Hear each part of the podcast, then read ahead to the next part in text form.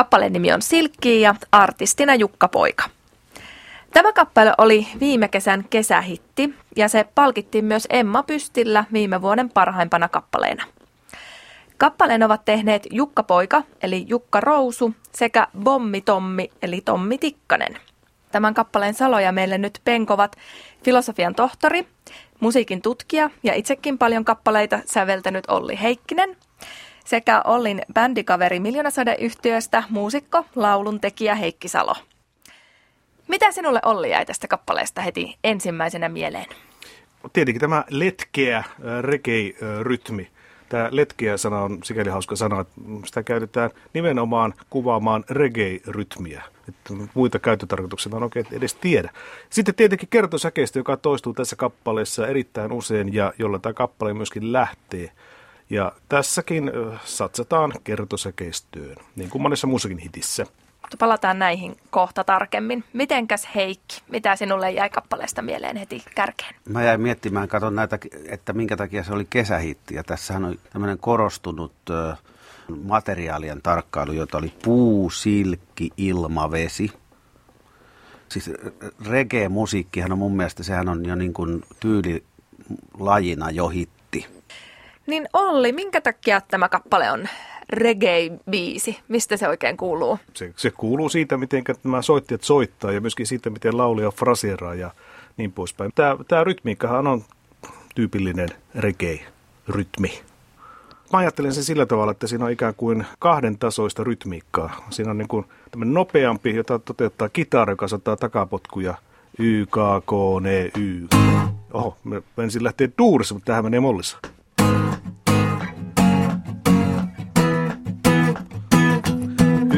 YKK. Sitten on tämmöinen hitaampi niin puol, äh, half-tempo, ikään kuin puolitempossa menevä tuo rummutus, joka äh, painottaa aina niin kuin tätä kolmosta, että tykky, pa, typpy, pa, kaksi, kolme, neljä. Ja sen päälle tämä väkä väkä kitara, joka soittaa ikään kuin niitä takapotkuja sitten puolet nopeammassa tempossa.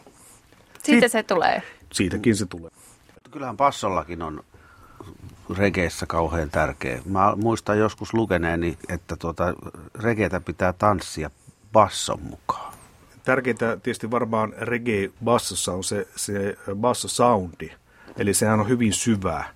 Ja tällaiseen reggae-filosofia liittyy sitten, tai liittyykö se peräti tuohon Rastafari-uskontoon, että mikä sen merkitys sitten ihmisen psyykkeelle on sen, sen basso-soundin – Mä en muista sitä. Muistan vaan semmoisen kuvion, missä oli kuvattu, että miten mitään ruumiin osaa se vastaa se bassosoundi. Mä voin kuvitella. Niin mäkin.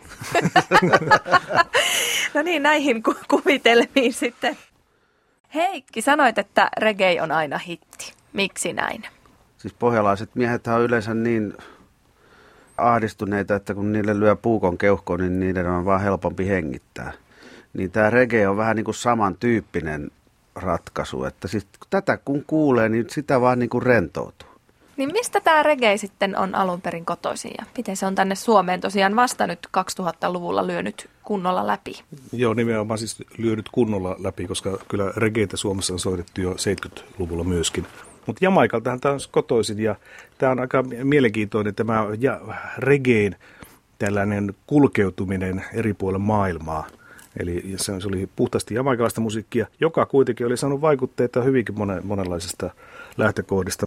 Mutta sitten tämä reggae sinänsä, niin sehän tuli niin 70-luvulla oikeastaan Englantiin ja sitten muualle maailmaan. 70-luvun loppu oli eräänlainen reggae-buumi. Suomessahan myöskin silloin soitettiin ja tehtiin näitä reggae-kappaleita, joista tunnetun on tietysti reggae okei. Okay. Niin, totta kai jee. Finland, Finland zero se, points. Sekin rentouttaa.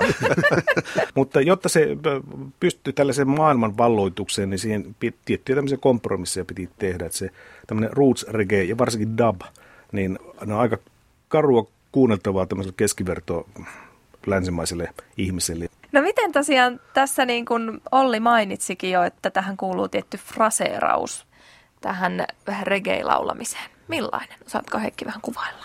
Se on jännää kuunnella tuosta Jukkapojan laulusta, että erittäin tarkasti on muuten Bob Marley ja Wailersit ynnä muut kuunneltu, koska, koska sen huomaa noista esimerkiksi noista huudoista – noista välihuudoista, jotka on niin kuin ihan oikeastaan autenttisia. Niin kuin, hei jee, en mä osaa sillä lailla kun, mutta... kun ukkostaa, en minäkään osaa. Ja. Ja mä en tarpeeksi kuunnellut Niin. rekeitä, mutta kuitenkin se, se, niin se laulutapa, siinä, siinä tapahtuu jonkinnäköinen tämmöinen kurkun supistaminen. Mä en osaa sen tarkemmin sitä selittää. Tähän lähtee kertosäkeistely, mutta sitten säkeistö, joka sitä seuraa, niin siinä on oikeastaan aika tämmöinen tavanomainen tämmöinen roots reggae melodia, semmoinen alaspäin menevä. Mutta sille tuo hyvä vastapaino on sitten tuo kertosäkeistö, mikä se on niin kuin, ikään kuin melodisempi. Mutta siinäkin on kuitenkin painotuksesta hyvin mielenkiintoisia. Just tämä, miten se lähtee, että, että se mm, paino tulee tuolle sanalle oot, eikä silkkä tavulle. YKK. Sä oot silkki mun sylissäni. Eli sä oot, oot on ykkösellä. Se ei mene siis esimerkiksi niin kuin Toivo Kärjelle, jo- johon usein olemme tässä ohjelmassa viitanneet, niin Toivo Kärki olisi säveltänyt varmaan tämän näyttää. Sä oot silkki mun sylissäni, niin kuin lämmin vesi, joka lainehtii. Tuo lain, lainehti ei ollut, se ei ollut Toivo Kärkä, Toivo Kärkille säveltänyt sen hienommin. Mutta kuitenkin, että paino olisi tullut sanalle silkka, eikä oon. Nyt kun se on niin kuin oon silkki, niin siinä on niin kuin synkoppi. Muusikko, lauluntekijä Heikki Salo, millainen tässä on se teksti? Sä mainitsit jo vähän tämmöisiä kesäaineksia, mutta miten muuten tämä teksti rimmaa? Tässähän on itse asiassa kertomus, vaikka se onkin mun mielestä vähän niin kuin piilossa siellä. Ja, ja tota, y, yksi syy siihen on se, että tuon laulun nyt hetki on vähän niin kuin epäselvä. Mutta jos ajatellaan, että nyt hetki on se hetki, mikä on ikään kuin tuossa kertsissä ja C-osassa, että ollaan siellä ja rakastellaan, ollaan siellä pois, poissa sieltä tanssilavalta. Niin tota, ja sitten kerrotaan aikaisemmista tapahtumista, että oltiin tanssilavalla ja sitten lähdettiin sieltä veke. Niin toihan on jännä, että, siis, että kun nuo kaikki A-osat on presenssissä. Kun voisi kuvitella, että jos tekee niin kertomu- kertomuksen, joka etenee, niin, niin eka säkeistö ja toka säkeistökin olisi, olisi niin kuin ehkä saattaisi olla imperfektissä ja sitten, sitten mentäisiin vasta presenssiin. Niin ainakaan tämä presence nyt ei sitten ollut esteenä sille, että kun tätä olisi palkittu Emmalla parhaana biisinä. Mikä taas osoittaa sen, että hi- hittäjä ei tehdä minkään kaavojen mukaan. Mm, mutta kyllä niistä jotain kaavaa voi silti löytää. No, kulla, kullakin oma kaavansa, ehkä, ehkä näin. No miten Heikki muuten tää, tämän kertosäkeen sanoitus, onko se, poikkeaako se jotenkin tästä muusta sanoituksesta? Öö, siis tässähän on tämä, että tämä Kertsin teksti on, ja sitten C-osan teksti, niin nehän on niinku kytkyssä. Eli tota, rakastelua verrataan veden lainehtimiseen ja vuok- vuokseen ja luoteeseen ja taivaan ja maan kohtaamiseen, ilmavirtaamiseen, kun ukkostaa ja salamoi. Se on varmaan se orgasmin paikka sitten. Tässä ei todellakaan sanota niin kuin asioita millään tavalla suoraan. Että siinä mielessä tämä on ihan puhdas iskelmäteksti, että tässä annetaan vaan niin kuin olettaa, että mistä on kyse, vaikka kaikki sen kuulee, mistä on kyse. Sitten voi heittää kysymyksen, että voisiko kesähitti Suomessa olla sellainen, jossa ei ole vesivertausta tai, tai vesi jollakin tavalla mukana. Niin kuin tässähän se on, se on vertauskuvana, tämä ei mm. sel, selvästikään tapahdu miss- missään veden äärellä, vaan enem, enempikin kaupunkiympäristössä, mutta vesi on kuitenkin sitten metaforana tässä mukana. Tärkeää meille suomalaisille selkeästi. Tuntuu olevan. No ajattelen, että sä menet kesällä uimaan, sä käyt kuutamoinnilla, mitä siellä harrastetaan. Se on niin kuin hyvin tämmöinen niin kuin käyttökelpoinen kesähitin aihe.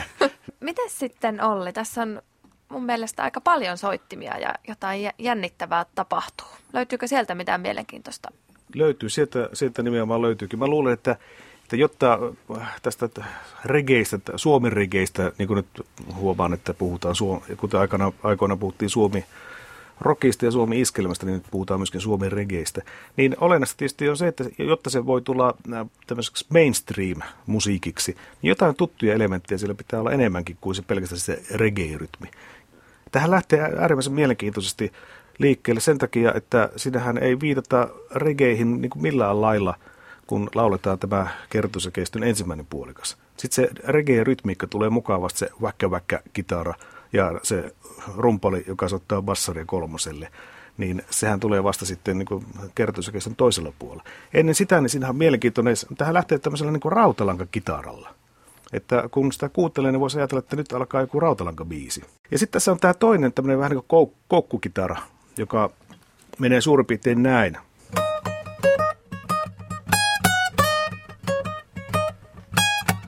No, tai näin.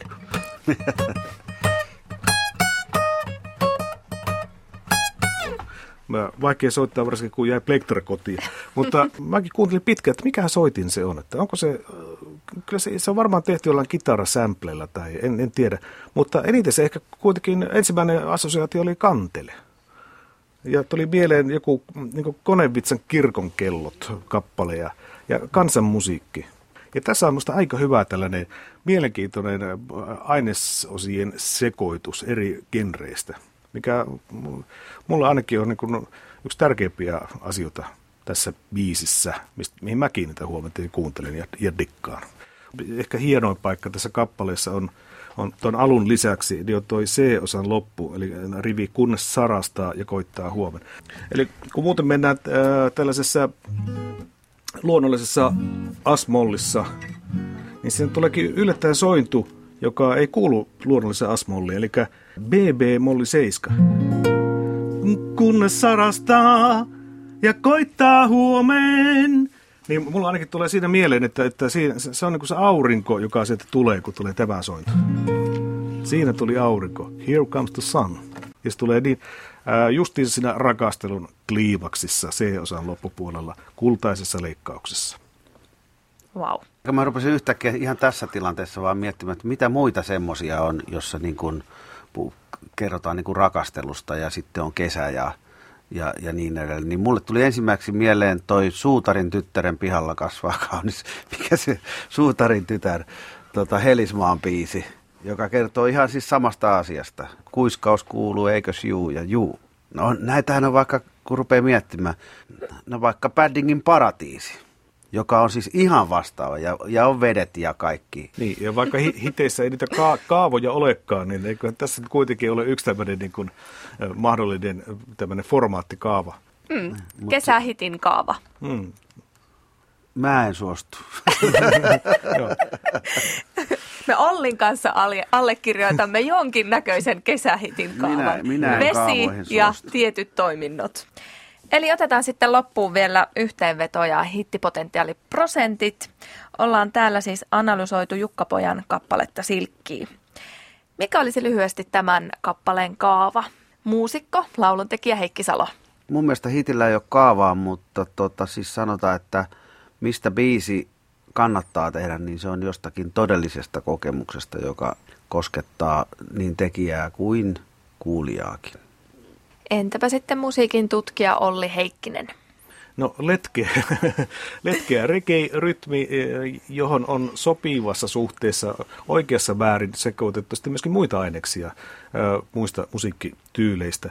Ja sitten hyvä kertosäkeistö hyvällä eh, rytmityksellä – sitten annetaan vielä hittipotentiaaliprosentit. Nollasta sataan siis, jos kuulisi kappaleen ensimmäistä kertaa, niin minkälaista hittipotentiaalia siinä näkisi? Heikki. Mä näkisin kyllä todella korkeita. Kyllä tämä mut tempasee niin kuin heti mukaansa. Mikä on todella korkea sadasta? Sata. sata. Entäpä sitten Olli? 92. 92. Koska kuitenkin muistamme sitten, että mitä reggae, rytmiselle reggae-okeille tapahtui. Montako pointsia tuli silloin. Pienet vähennykset niin, tästä. Se, se, va, se vaara on aina olemassa. Tässä tapauksessa näin ei käynyt. Se olisikin muuten jännä Jukka-poika Euroviisuihin. Mm. Joo, mm. tässähän voisi ollakin idea. Yrittää vielä uudelleen mm. regeillä. Samalla biisillä vielä. Ehkä ei. Mutta Silkki-kappaleelle saimme nyt hittipotentiaaliprosentit 96. Kuunnellaan tähän tämä ihana kesäinen kappale kokonaan.